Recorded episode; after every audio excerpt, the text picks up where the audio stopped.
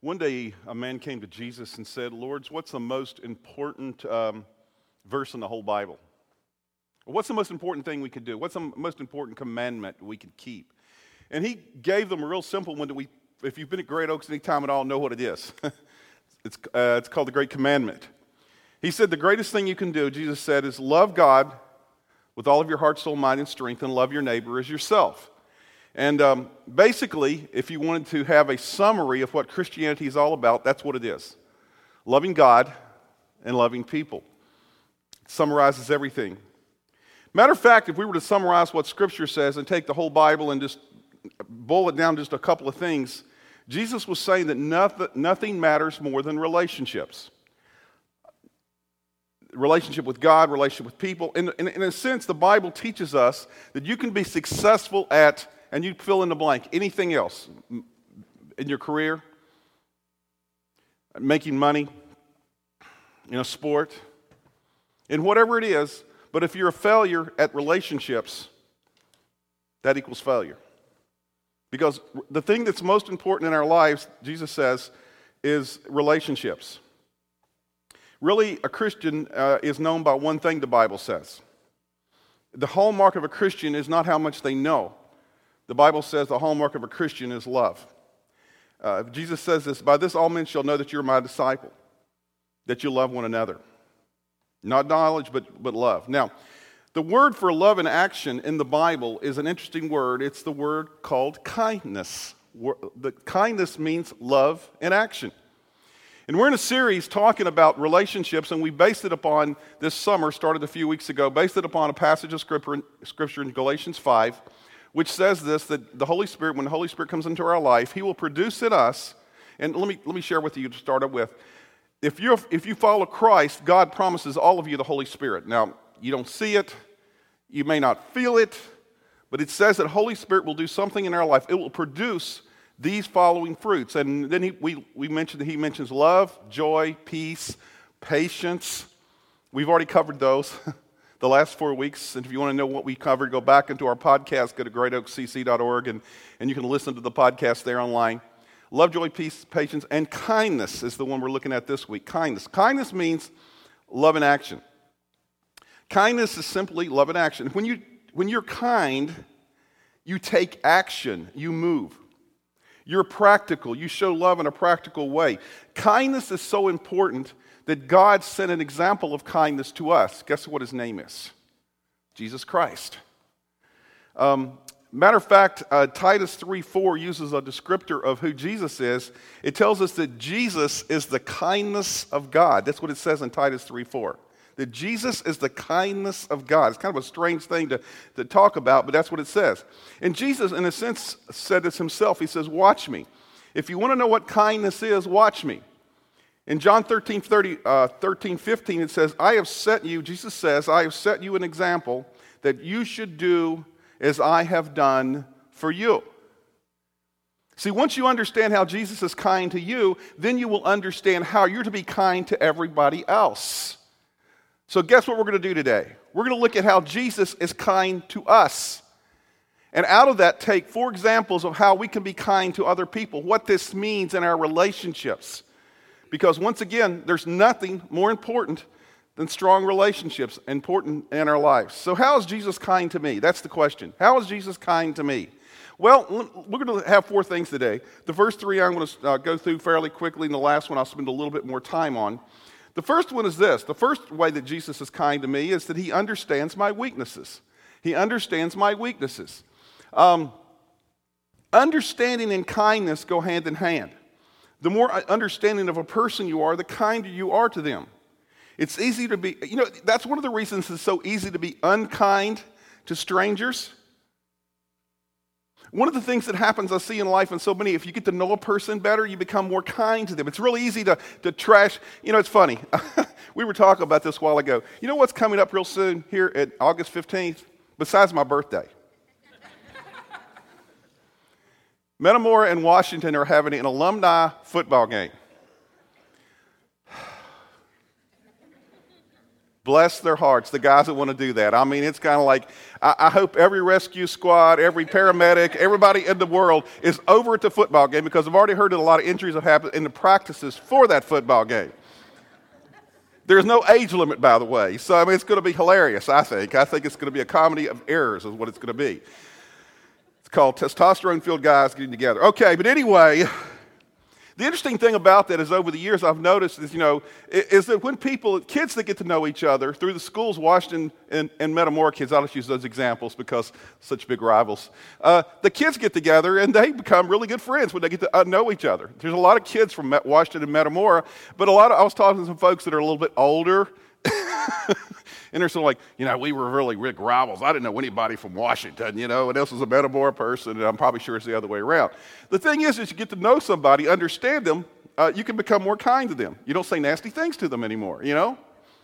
See, understanding, Jesus understands my weaknesses. You don't, if you don't know a person, you don't know anything about them, when you, uh, you, you're not very kind. But when you understand somebody, you become more kind to them. You know where they're coming from. Uh, Jesus, it says this in Hebrews 4. It says, Jesus understands our weaknesses since he had the same temptations we do, though he never once gave way to them in sin. So let us come boldly to him and find grace to help us in our times of need. He's saying, it's saying this Jesus isn't shocked when you're tempted. He's never shocked when you're tempted. Uh, when you struggle with a temptation, he doesn't think less of us because of that. You can never wake up in the morning and say, Well, is God going to love me less today because I'm tempted in some area of life? No, he's not. Why? Because he says, the Bible says, he, this is what this verse says, he's already been there. He's already been tempted by everything that we've been tempted about. And you're going like, really? Yeah. So when Jesus came to earth, the Bible says he was tempted at every point. And God, and when you say to God, God, I'm struggling in this area, he understands what that means. But he doesn't say, well, just shape up because he's not a drill sergeant. When you're struggling with a temptation or a weakness in your life, Jesus says, I've been there, I understand that, I know what you're talking about. Remember, I was a human being too. Uh, it's, it's not a sin to be tempted, it's a sin to give in to temptation. That's where sin comes in. And it says here that Jesus was tempted in everything but did not sin. And so, what does this say what does this say about how we should be kind to other people? Well, it, Galatians 6, it says this If someone is overcome by some sin, you who are godly, and maybe you should also say, you who are imperfect and godly, trying to be, uh, honor God, should gently and humbly help him back into the right path. Remembering that the next time it might be one of you who is in the wrong. Share each other's troubles and problems. So here's the first way to be kind like Jesus is kind, to to do that for other people. Be gentle, not judgmental. Here's the way to be kind to other people be gentle, not judgmental. When people are having a tough time uh, dealing with issues, having problems, and they've got weaknesses in their lives, which we all do, you got to be gentle with them. Why? Because God is gentle with you and He's kind with you. The, he's understanding of your weaknesses, and you're to be understanding of the weaknesses of others. That's kindness. Okay? Number one. Number two. Number two. How else is Jesus kind to us? Well, Jesus is kind to me because He tells me the truth. You're going, that's kind? Yeah. John 8 32 says, Jesus said, to, said, You will know the truth, and the truth will do what for you? Mess you up. No, that's not what it says. Make me feel miserable. It, that starts that way. Okay? But the truth shall set you free. Jesus, lo- see, listen. Jesus loves you just the way you are. But he loves you and me too much to let us stay there. He loves you just. Some people think you can earn God's love. You can't. Jesus loves you just the way you are. So, the reason, it, it, it, one of the things he does that, that shows he's kind is he tells us the truth. Why? Because it's the truth that eventually sets us free. First, yeah, it makes us miserable. But then it sets us free. We don't like to hear the truth about ourselves, do we? How many of you love for people to have, how many of you love evaluations? I mean, you have, any of you have evaluations at work? I do. You know? Every year, annual evaluation. I get evaluated. I don't know how many people evaluate you. I get evaluated by a whole leadership team here at the church. All the rest of the staff only gets evaluated by one person, me. But I get evaluated so, you know, it's always kind of like, and it don't matter if I was a 95% in everything except one thing. It's just that one little thing that I just don't like. You got you the same way? Because we don't like to hear the truth sometimes. But the only way we grow in life is that people speak the truth into our lives. And Jesus is that way. He levels with you. He tells you the truth. He says, he says when you're blowing it, he says what? You're blowing it. He tells you the truth about ourselves, about our motives, about our relationships. He tells us when what we're doing is right, when it's wrong, when it's politically correct or not. One of the reasons I know the Bible, you know, one of the reasons I believe the Bible and I know the Bible is true is because it's so gut level honest about people and its heroes. I mean, for example, if you ever read, you know, historical biographies of people, you always have to take it with kind of a grain of salt because it's always written with a perspective. And that perspective usually is slanted a little bit toward probably positive toward that person or could be negative toward that person. But the Bible is gut level honest about its heroes. Like the Bible says things like David was a man after God's own heart. Now, if we left it there, it'd be great, right? Man, what a fantastic guy. But it also says that David was the guy who had another guy killed so that he could have his wife. That's pretty honest. He speaks the truth. See, sometimes the kindest thing you can do for somebody is to tell them the truth. Growth comes as a result of feedback, but none of us is perfect, and so we all need to be corrected. All of us. We all need somebody who will level with us. Jesus tells us that the truth in kindness, and he wants you to tell people the truth in kindness as well. So, second thing about how to do it, how to be kind like Jesus is this speak the truth in love. Speak the truth in love. Ephesians 4:15 says, "Let our lives lovingly express the truth in all things." The way you can be kind by caring enough to, one of the ways you can be care, uh, kind to people is by caring enough to confront them, to tell them the truth. Because what is it in our relationships uh, so often that you're pretending isn't a problem, but it really is, and it causes all kind of problems in your life? With your children, with your wife, with your, your husband, your friends, you just kind of sweep stuff under the carpet, and you know it doesn't do any good. It doesn't improve the relationship. Matter of fact, it causes the relationship to be hindered. And so people just act like nothing's wrong, but that's not the, that's the problem. That's not the kind thing, according to God's word. The truth is to level with the person and say, well, this isn't right. You know, a survey that was done um, nationally a few years ago, and it was talking about this whole thing of friendship. Asked the number one, and it, and it was asking, what are the qualities you're looking for in a friend? You know what the number one quality was? Honesty. Honesty. When people were doing it in, in secret, they wanted people who were being friends who were honest with them. Really? Yeah. See, a real friend will tell you when you're blowing it. I love what it says in Proverbs 24 26. It says, An honest answer is the sign of a true friendship. Can it get any more clear than that? See, a real friend tells you when you're making a mistake. You know, a real friend tells you you got spinach in your teeth, you're unzipped whatever. Okay, you know, whatever the deal is. A real friend will do that. See, a real friend says, I'm not going to stand by in silence and watch you make the stupidest decision of your life. Don't do it. That's what a real friend will do. A real friend walks in when other people walk out. See, sometimes we need to hear the truth even when it's painful. I mean, how many of us want to go to a doctor and you have some kind of terrible disease and you just want the doctor to say, oh, you're fine? No, you want them to tell you the truth, as painful as it is. That's the kind thing to do. See, so Jesus understands our weaknesses so he doesn't blow you away, but he loves you more than just understanding. He also tells you the truth on how you can change. In Psalm 141 5, it says this A good man will rebuke me in kindness. Isn't that interesting? Rebuke you. Don't you like to be rebuked? You're going like, I don't even use that word. I, you know, it's somebody who tells you the truth in a, in a way. See the difference between critical rebuke and kind rebuke? What's the difference? Motive. The difference between critical rebuke and kind rebuke is motive. When you confront a person, are you trying to put them down or build them up? What's the end game? See, parents, we have to learn how to affirm the child while correcting the behavior.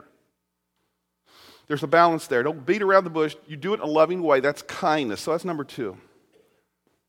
Number three. Another way that Jesus is kind to me and to you is that he forgives my sin. He forgives my sin. See, because he's, eh, because he's kind, he forgives my sin, my faults, my mistakes, my errors. So he is forgiving and gracious God because of his kindness. See, a lot of people have the wrong impression of who God is. I really believe this. It's kind of like the man who uh, was going up to his cabin one day. He was on a trip up to his cabin up on the top of a mountain, and he was driving along the road, and he didn't check his gas before he left, and he got about halfway there, about halfway up the mountain. He was going around a curve, and his, and his truck all of a sudden stalled, and he realized he was out of gas. And so he gets out of his truck and he's trying to figure out what to do because it's a long way up that mountain to his cabin and he really wants to get there. And he's, he's, as he's there, uh, some, as this another person comes around the corner, runs into the back of his pickup, knocks it down the hill, down into the woods, and he can't do anything with it. And so he, he deals with that for a little while and he, after trying to decide what to do. And, he's, and the other person offers him a, a ride. He doesn't take, so no, I want to go up to my cabin. So he decides he's going to walk the rest of the way, the other two miles up to his cabin up the hill. And he walks, and as he walks up, it starts to rain, and then it starts to turning to snow. And as by the time he gets to his cabin, it's, he's just drenched and he's miserable and he's, he's sniffling and he just, just feels horrible. And just as he rounds the bend to his cabin, he notices, and, and you know, this is the crazy, one of those winter storms that's kind of like lightning and all kind of stuff, thunder snow, I think is what they call it. And it's, it's kind of crazy stuff going on. And all of a sudden, as he rounds the bend to seize his cabin, lightning strikes his cabin and burns it to the ground. And he goes over and he's, he's standing near a tree and he's beating his head on a tree and he's going, Why me, God? Why me? And all of a sudden, a voice from heaven comes down and, here, and says to him, It says, Because some people just tick me off. See, some people think that's really how God is. You think that God is out to get you. Every time something bad happens in life, you're going like, why me, God? Why me? You're, I mean, because we blame it all on God. We think God's like that. Something goes wrong in your life, we think God's getting even. Does God really act like that? Is he this grumpy grouch who carries grudges up in heaven? Is that the way God is? The cosmic killjoy waiting for you to make one mistake and going, I caught you. So many of us think that God's that way. You know, I've had people come to me before and they try to shock me because they, they, find, they know if I'm a pastor, look at me and go like, well, I don't believe in God. And I'll go, so what? Does that change anything? That wasn't a very nice statement, but you know, it's just the way I think, you know, like, you know, they're going to change the universe. Because, well, and then I'll say something like, well, well, tell me what kind of God you don't believe in. Maybe I don't believe in that kind of God either. Because we have all kind of misunderstandings, all kind of thoughts about, about God. Have you ever thought that maybe some of the things you think about God are not true? That's why you got to go to the book of truth, the Bible, and find out what it's really like. In fact, God so deeply wants you to know what He's really like, He came to earth in the form of a man. And one of the things that Jesus taught us is that God doesn't carry a grudge. He is not a God of shame. He forgives my sin because, is it because I deserve it? No, not a chance. Not a chance but it's because of his kindness. His kindness, his love in action, his grace. You know, as a pastor friend of mine uh, one day was telling me, uh, not too many years ago, was telling me, he, he said, you know, you know, we were talking, this is what pastors do when they get together. They talk about all the church members. Um, not really, but sometimes we do. And he said, There's this one lady in the church, she drives me crazy because every week she comes to church and she has this really sour attitude. And every week she comes to church and she'll say, Pastor, God convicted me of, of this sin this week. And she'll go on to explain the sin that God convicted her of. Week after week after week. And finally he just got fed up and he says, Lady, he says, he said, You know, does God ever say anything nice to you? See, some of you were raised by unpleasable parents, and you've taken that image of an unpleasable parent and you've shifted it to God. And because of that, because of that, you believe he's an, he's, he's an unforgiving, unforgiving God. No, he's a forgiving God. That's the God described in Scripture. He is kind. And Jesus shows us how God is. Romans 3 23, I love verse, probably a verse some of you know, says, starts off by this says, All of us have sinned. Can we all agree with on that? Agree on that one? All of us have sinned. Yes. Then it says this, yet now God declares us what? Not guilty of offending him if we trust in Jesus Christ, who in his kindness freely takes away all of our sins. God, because he's kind, wipes our record out, not because we've done anything to deserve it. And that's good news. Even if there were no heaven, let me tell you something. Even if there were no heaven, it would be worth having a clear conscience to receive God's forgiveness. Heaven is just a benefit, side benefit. I love what it says in Ephesians 1 4 in the Living Bible. It says, Through what Christ would do for us, God decided to make us holy in His eyes without a single fault. We stand before Him covered by His love. We stand before God without fault, covered by, with His love. Why? Because of His kindness. Because of His kindness. The Bible teaches that before God even made you, now, this is, blows my mind away when I was thinking about this the other day. The Bible teaches us that even before, the, uh, the, before God even made you, He knew everything you would do. You're going like, Oscar, uh, every evil, sinful, thing you will do your whole life, and He still made you and He still loves you. That's the kindness of God. So, what does that say about how I'm supposed to treat other people? How does that relate to how I'm supposed to treat other people? God says, "Whatever I do to you, you're to do to others." And it says this in Ephesians 4:32. Be kind to each other, tenderhearted, forgiving one another, just as God has forgiven you, because you belong to Christ. So, how do I be kind like Christ? I be kind like Christ by forgiving other people, by forgiving other people, by not rubbing it in, but rubbing it out. So, let me ask you a question How do you do on forgiveness? How do you deal with forgiveness? Uh, do you find it easy or hard or tough to forgive? Uh, do you let it go or do you hold on to stuff for a while? Um, if, you, if you have a tough time forgiving, maybe it's because you have, don't feel forgiven yourself. Because you know, it's, it's really the more you know God, the more forgiven you'll understand. And so Christianity is about growing in this relationship with God where you understand how forgiven you are. And then you have easier time forgiving other people. The last thing that, that we see in scripture that talks about the kindness of God is this how, how else does God kind to me? Finally, He affirms my worth. He affirms my worth. See, deep inside of us, all of us have this deep desire to feel worthwhile. We all do. And we all want to feel significant. And if we were to die, we want somebody to miss us. we really do. That our life has meaning and significance. So much of our life is motivated to do things that you hope will answer the question Do I matter? I mean, you go out for a sport, you try to get A's you try to get promotions just so you can say, I matter. And, and the reality is, is that so often we do those things that it doesn't really, we find ourselves still asking the question over and over again. I mean, a few years ago, there was an article, I clip articles all the time, and well, not, I now cut and paste articles all the time on the computer. But uh, uh, there was an article in a magazine, it was an interview with Madonna, of all people. One messed up individual, if anybody was. But this is what Madonna said. This was at the height of her, of her popularity, okay? This is Madonna, a quote from Madonna. It says, I have an iron will, and all of my will has always been devoted to conquering some horrible feeling of inadequacy. I've always, I'm always struggling with that fear. I push past one spell of it, discover myself as a special human being, and then I get to another stage and I think I'm mediocre and uninteresting. Then I find a way to get myself out of that again and again. My drive in life is from this horrible fear of being inadequate and mediocre. It is always pushing me and pushing me because somebody, because even though I'm, I'm, I've become somebody, I still have to prove that I am somebody in cap, capital letters in the quote. My struggle has never ended and it probably never will. Let me tell you a formula frustrate for frustration. Try to please everybody.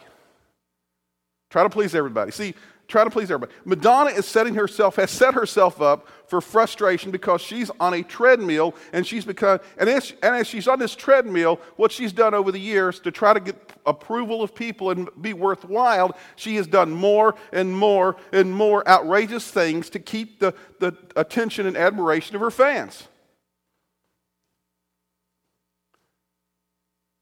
And I'm wondering how she's feeling now that her popularity is fading. See, the truth is, no matter, and you know, all of you know this, but I'm just reminding you again. The truth is, no, no matter how much money you make in life, how much success you achieve, how much pleasure you experience, how many relationships you've had, how many people you go to bed with, how popular or famous you become, or how many magazines you get your picture on the cover of, none of it's going to matter until you've established a relationship with God through Jesus Christ and begin to discover how much you matter to Him and use that as the base of your self worth. Nothing else is going to satisfy. You've got to know you matter to somebody more than just a crowd. So, how do I know that I matter to God? Let me tell you two ways you can, how you can know you can matter to God. Number one, every second of every minute of every hour of every day of every week of every year of every decade, God is thinking about you. Did you know that? Let me prove it to you. This is what it says.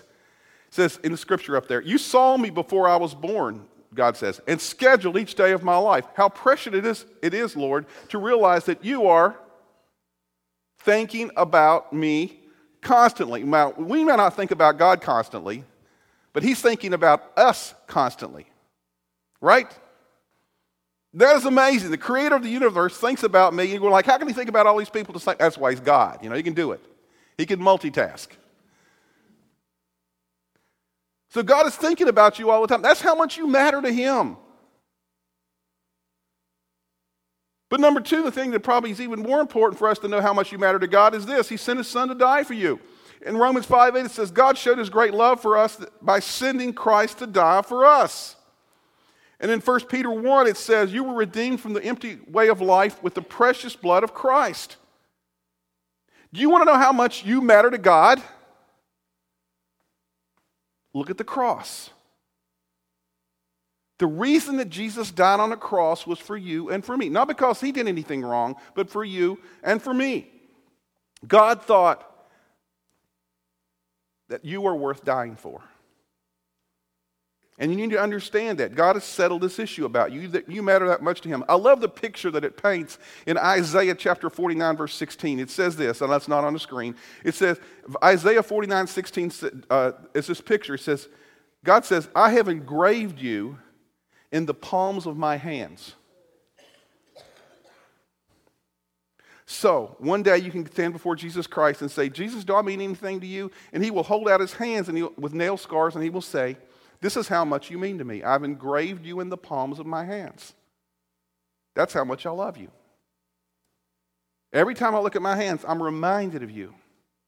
Every time I use my hands, I'm reminded. This is a, a kind of, you know, a, a, symbolic type thing. Yes, I understand that. But it's a reality. See, psychologists tell us that your self worth is based upon what you think the most important person in your life thinks about you.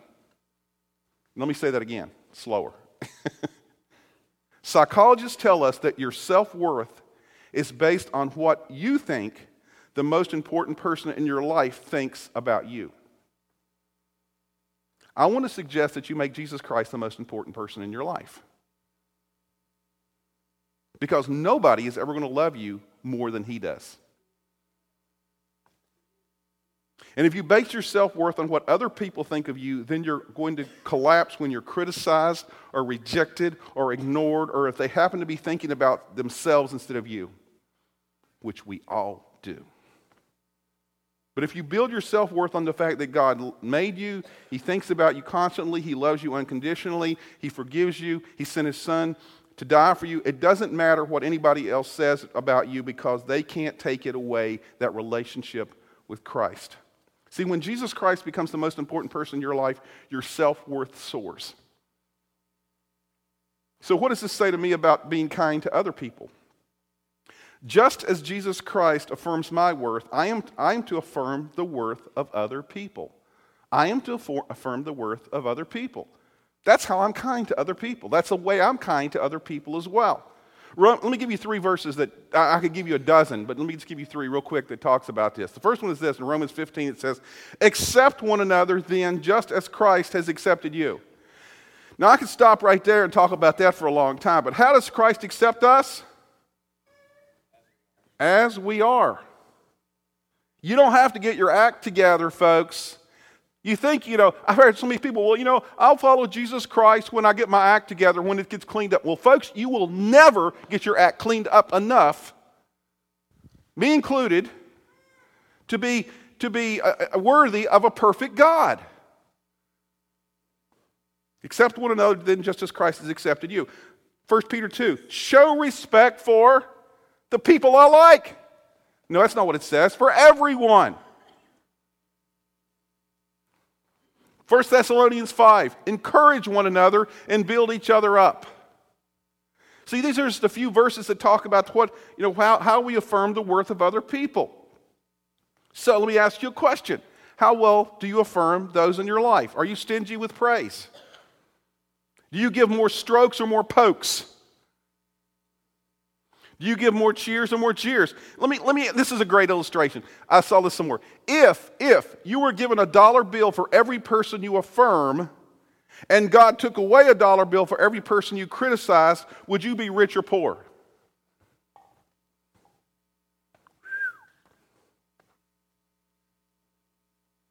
Ken Blanchard, who wrote The One Minute Manager, says catch people doing something right and then affirm them. See, parents, you play a key role in affirming worth.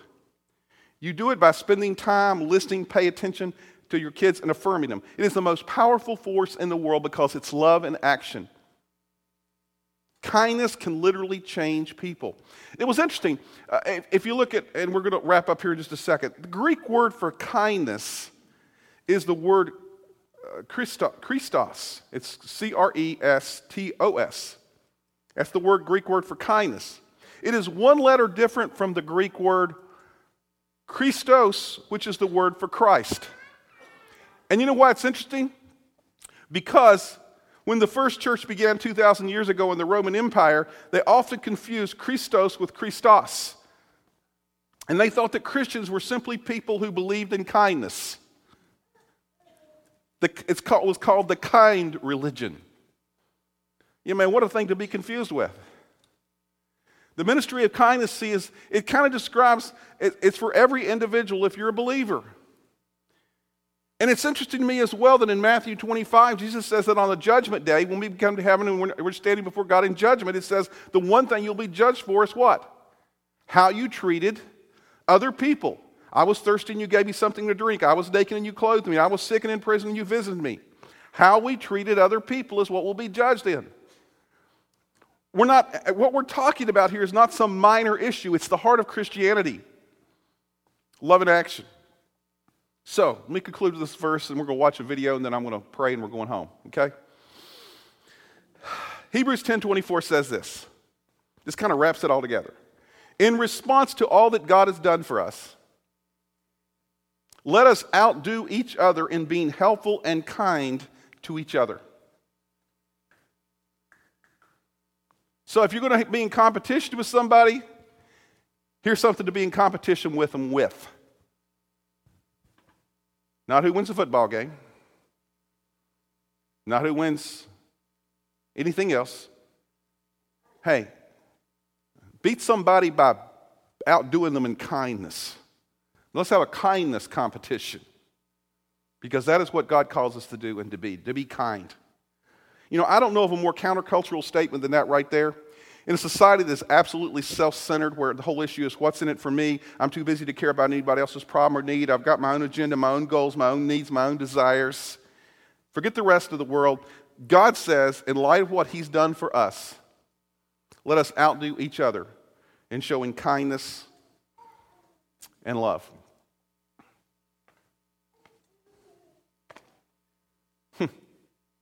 I want you to watch a video. Uh, Matthew West, is, I love him, is a great Christian artist, and this song he does uh, kind of talks about this whole thing. And then I'm going to come back and pray for us and challenge us to go out and do something kind, okay? So just watch this for a minute.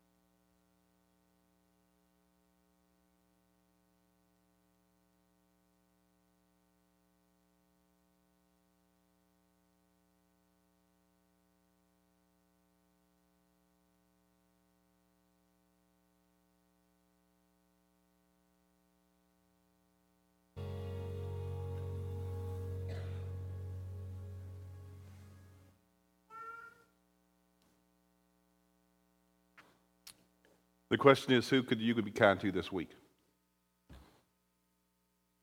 Let me explain something to you. I'm glad you're here this morning. But in the bigger picture of things, if you don't do what God's word says, you really don't love Him. And this week, God has said to you in His word clearly kindness is love in action, it is doing something for someone at home, at school, at work, a neighbor who you don't even like, a boss. Where could you show kindness? God has placed all kind of opportunities before us every day, all around us to demonstrate love and action.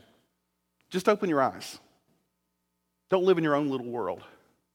Population me. See, maybe the reason you're having a hard time forgiving and being kind and understanding is because you've never felt that way by God, and you need to realize how God is to you. and What God wants to have a relationship with you. When you honestly capture God's kindness to you, He is irresistible.